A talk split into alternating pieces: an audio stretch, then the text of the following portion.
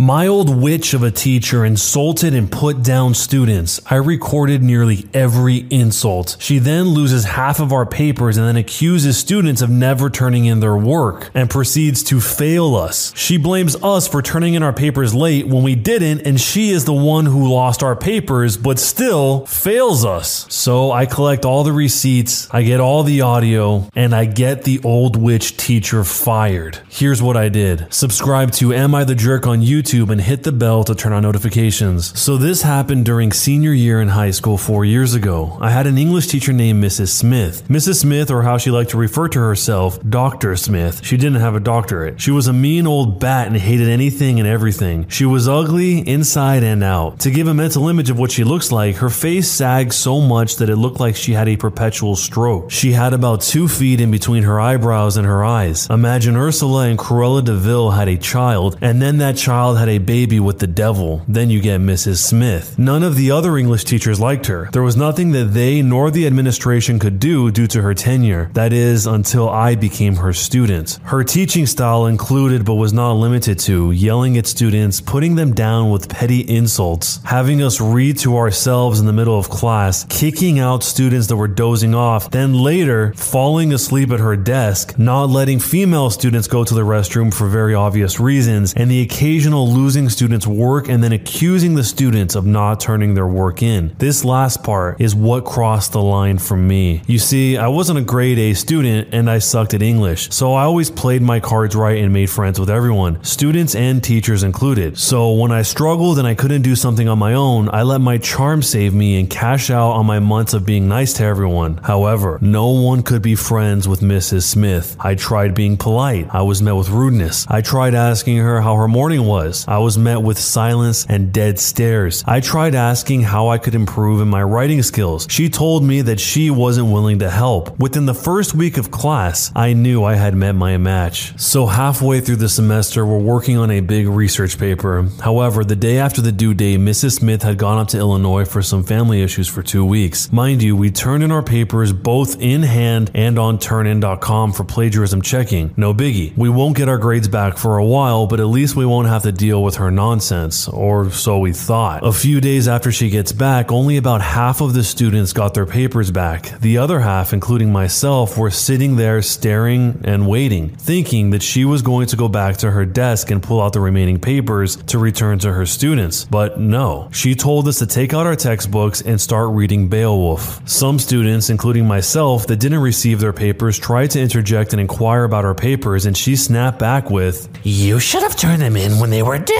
In unison, we responded with, We did. Of course, she denies it, and within a few days, our grades drop immensely. At the end of the grading period, second six weeks, our report cards show a big fat F for English. Everyone is livid. And the worst part is, if you get anything below a C, you were moved to lower level English at the end of the semester. Between the zero from the paper that carried almost half of our grade and only a few weeks remaining in the semester, almost half of the class was doomed to fail out. Now, most of the students were happy with having to leave the class. There was not much they could do. But I was careful. Remember the teaching methods I mentioned? Well, Mrs. Smith thought because we were in a classroom that had no cameras, her behavior wasn't being recorded. She was dead wrong. From the second week on, I started recording audio on my phone every day from the moment I walked in the class until the moment I left. Every day. I caught every single one of her personal attacks on students tape. When she fell asleep, I pulled out my phone and I recorded her. My pleas for help to improve and her refusal to help weren't left out either. Every day I would go home, cut the audio to keep the good parts, and every day my collection of dirt on her grew. And remember how I said we used turnin.com as well as paper? I had coordinated with all the other students who were going to fail to screenshot all of their turn in receipts and send them to me as proof that they did turn in their work. When she decided to fail me for her mistake, she unleashed hell on herself. I went straight to the administration and scheduled a parent teacher admin conference. A week later, my parents, the principal, the school counselor, and the head of the English department, and Mrs. Smith were all present. I started with how she had lost half of the class's work and most of us failed because of it. She denied it and again accused us of turning our work in late as well as cheating and a bunch of other nonsense and lies. I remained calm and just pulled out a folder that contained all of the screenshots from my backpack and handed handed it to the principal, who passed it to the head of the English department, who then asked Mrs. Smith to explain it. She instantly turned red in the face and started stuttering. Before she could get any words out, I say, That's not all. Listen to this. I pull out my phone and start playing back the highlights from the semester. All the while, I'm staring dead into Mrs. Smith's eyes while trying to hold back my grin. The suspense in the room would have killed Jason Statham. After the audio was finished, the principal looked at me and said, I think we've seen enough, and asked me to leave. I sat outside of the conference room savoring the muffled yelling through the walls. I'm pretty sure I heard my dad utter the words filthy C word, but I don't want to point fingers. The parent teacher conference was on a Friday. I walked into class the following Monday to see an empty desk and a substitute teacher we all recognized and loved. 10 out of 10 would document everything again, but am I the jerk for making her lose her job? Even if there wasn't any recording at all, no audio recording, no video recording of her sleeping at her desk, none of that, how did she think she was going to get away with this, failing all of them, if they turned in their papers not only in hand,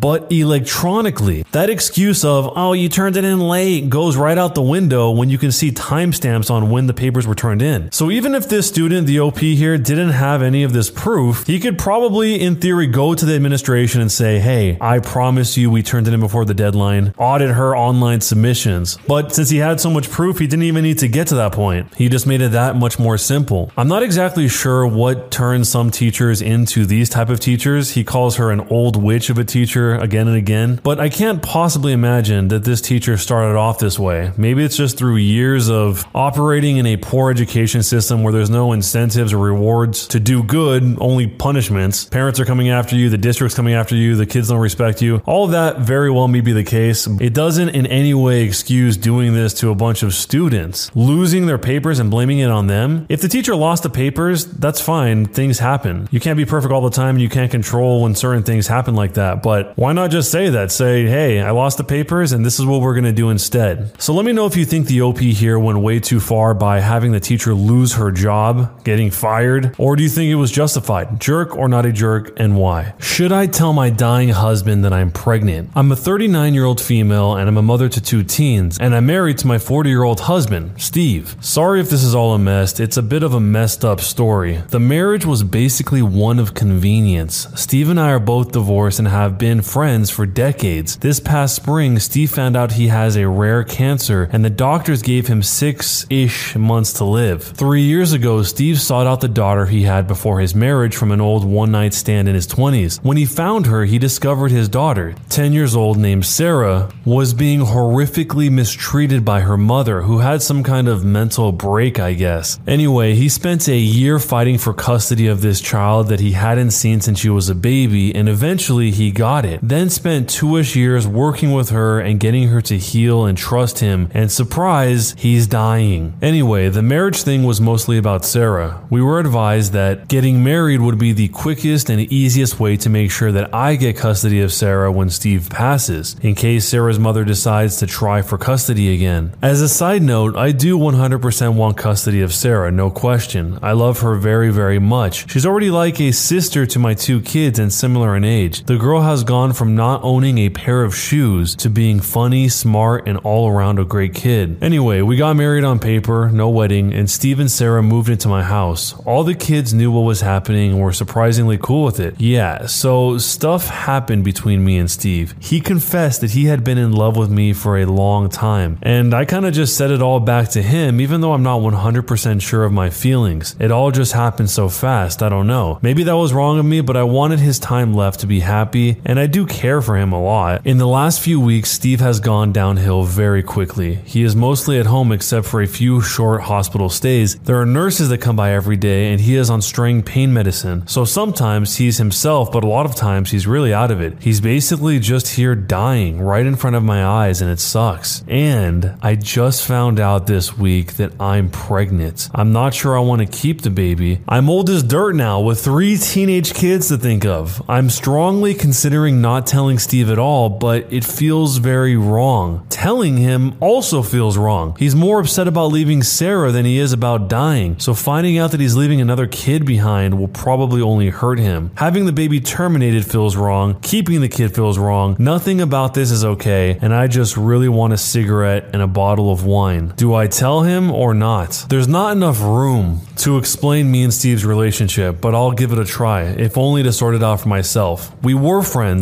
I got married young, big, big mistake. By the time I got divorced, he was married. After he got divorced, I was dealing with major health issues with my youngest. Then Sarah became his focus. Somewhere in that mess, we worked full time jobs, buried three parents between us, made and received late night, sloshed calls to and from our exes. Well, sometimes the calls from my ex were from a jail cell, but it was always about time. There was just never time. This past year, being single parents together, we were a great team. Steve taught my oldest how to drive. Steve called me at work when his daughter got her cycle for the first time. That was funny. We each had each other's backs. I was starting to fall for him. It seemed like it was inevitable. It seemed right. It seemed like we finally had time but we didn't. And then everything got rushed and pushed together and compressed, like someone was pushing fast forward on our lives, or the writers were rushing the ending to go work on Star Wars. So, yeah, I love Steve, but the last few months have felt weird and artificial. I'm grieving for the relationship we could have had, we're supposed to have had, more than the one we do have. Anyway, go hug your loved ones or whatever the moral is here. I said more than I meant to, and I'm crying again. Gross. Jumping into the future, there's an update. The decision. I am pretty sure I'm going to keep the baby and tell Steve, but I want to sleep on it first. Also, Steve is definitely out for the night. I'm going to do the dishes, feed the cat, and go to bed. Update from the next day I saw the OBGYN this morning way too early. Seriously, why are you even open at 8 a.m.? And here's the twist I'm not a month pregnant, I am over three months pregnant. No, I'm not relieved. I'm pissed off that I had another choice taken away from me. I'm sick of my life feeling like a speeding train that I have no control over over. I'm sick of everyone romanticizing everything. I'm tired of everyone saying I'm strong when I feel like I'm just doing the bare minimum to keep my head above water. I'm just going to be angry for a while, thanks. So here's the update with the conversation. So, this is the actual conversation I had with my OBGYN less than 30 minutes ago. Is the old IUD in there dangerous to the baby? The doctor responded and said, I took that out five years ago when it expired. I said, I have no memory of that. Are you sure it was me? You said you didn't want another because because all men are trash and you were planning on running away and joining a lesbian commune. Yeah, that sounds like me. In my defense, five years ago was when my younger child was having a tumor removed from his spine and his father showed up at the hospital with a 20 year old girlfriend. So, yeah, I may have blocked out a few things from around that time in my life. Then there was another update.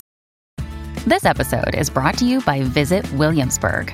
In Williamsburg, Virginia, there's never too much of a good thing. Whether you're a foodie, a golfer, a history buff, a shopaholic, an outdoor enthusiast, or a thrill seeker, you'll find what you came for here and more. So ask yourself, what is it you want? Discover Williamsburg and plan your trip at visitwilliamsburg.com. When you need mealtime inspiration, it's worth shopping Kroger, where you'll find over 30,000 mouthwatering choices that excite your inner foodie. And no matter what tasty choice you make, you'll enjoy our everyday low prices, plus extra ways to save, like digital coupons worth over $600 each week. You can also save up to $1 off per gallon at the pump with fuel points. More savings and more inspiring flavors make shopping Kroger worth it every time. Kroger, fresh for everyone. Fuel restrictions apply. This episode is brought to you by Snapple. Welcome to the Snapple mm, Market Auditory Experience. Close your eyes. Imagine you're walking into your neighborhood store. You make your way to the back and reach for your favorite Snapple flavor. You can't wait. You take a sip. Whoa, that's a lot of flavor. Hmm, what flavor are you holding? Now open your eyes and check out Snapple.com to find ridiculously flavorful Snapple near you. Another day is here, and you're ready for it. What to wear? Check. Breakfast, lunch, and dinner? Check. Planning for what's next and how to save for it? That's where Bank of America can help. For your financial to-dos, Bank of America has experts ready to help get you closer to your goals. Get started at one of our local financial centers or 24-7 in our mobile banking app. Find a location near you at bankofamerica.com slash talk to us. What would you like the power to do? Mobile banking requires downloading the app and is only available for select devices. Message and data rates may apply. Bank of America and a member FDIC. Found out I'm like 15 weeks pregnant, not four. The baby is a girl. She will be loved and a welcome part of our family. I will tell Steve. Last night when I posted, I was just sad and scared, and then so many people reframed everything in this romantic way, and I kind of got swept up in it and went to bed thinking I would choose to keep the baby and everything would be amazing and beautiful and blah, blah, blah. Then I woke up this morning and I was just kind of slap happy and in a daze. I found out that I'm way further along than I thought, and the reality of it just completely knocked the wind out of my sails. I'm mad that I never really had a choice. I'm mad that people think it's so romantic to have a dying man's baby inside of me, and I'm mad that I came home ready to talk to Steve and I can't because Sarah is skipping school again. And I get that she wants to spend time with her dad, but I made a deal with her that if she finishes this week, she can take next week off, and even worked it out with her teachers.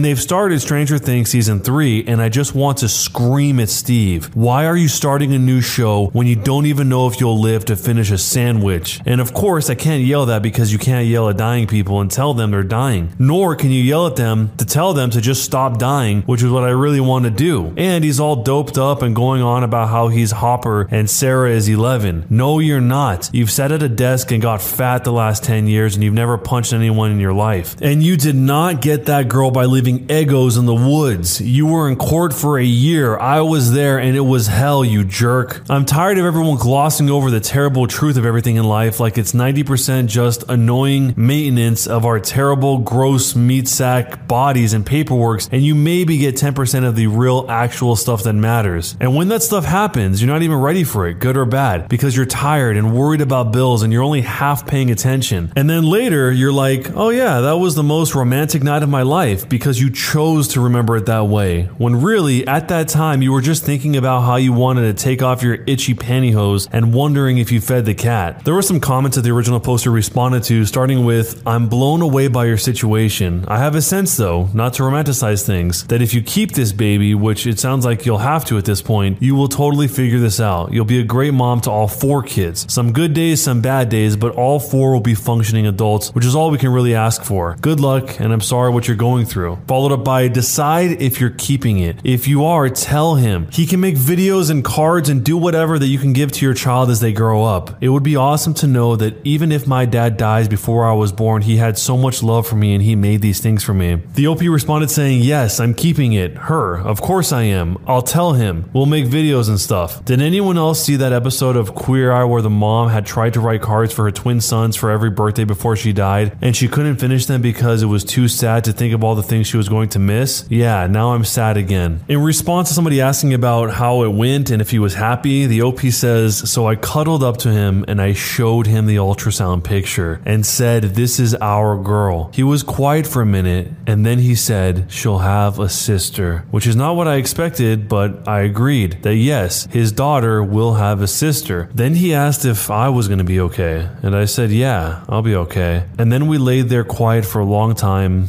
and that was about it. He's been quiet today, but sometimes he's like that. I need to tell the kids and ask him about making a video or letters and cards, but I want to give him some time, some thinking space first. So I can't really answer about his emotional state yet. This is all I know so far. Tomorrow is my last day of work before I take FMLA, so there should be more time to talk in the coming days and weeks. And lastly, there is one final update. I'm not sure if anyone will ever check this again, but for anyone who finds it in the future, Steve passed away a few days ago. We're all okay. Things are okay. I'm doing fine. The paperwork is awful. I'm caught up on laundry. Everyone who read my comment that Steve and Sarah were watching Stranger Things season 3 and didn't warn me about the ending can die in a fire. It was traumatic. What a world. Was I the jerk for telling Steve before he died? This was such a difficult decision to make, but ultimately I think that she made the absolute correct decision. Even if she was trying to make his final moments more pleasant and easy, I think carrying the burden, the guilt of not telling him eventually would weigh heavy on her if it didn't right away.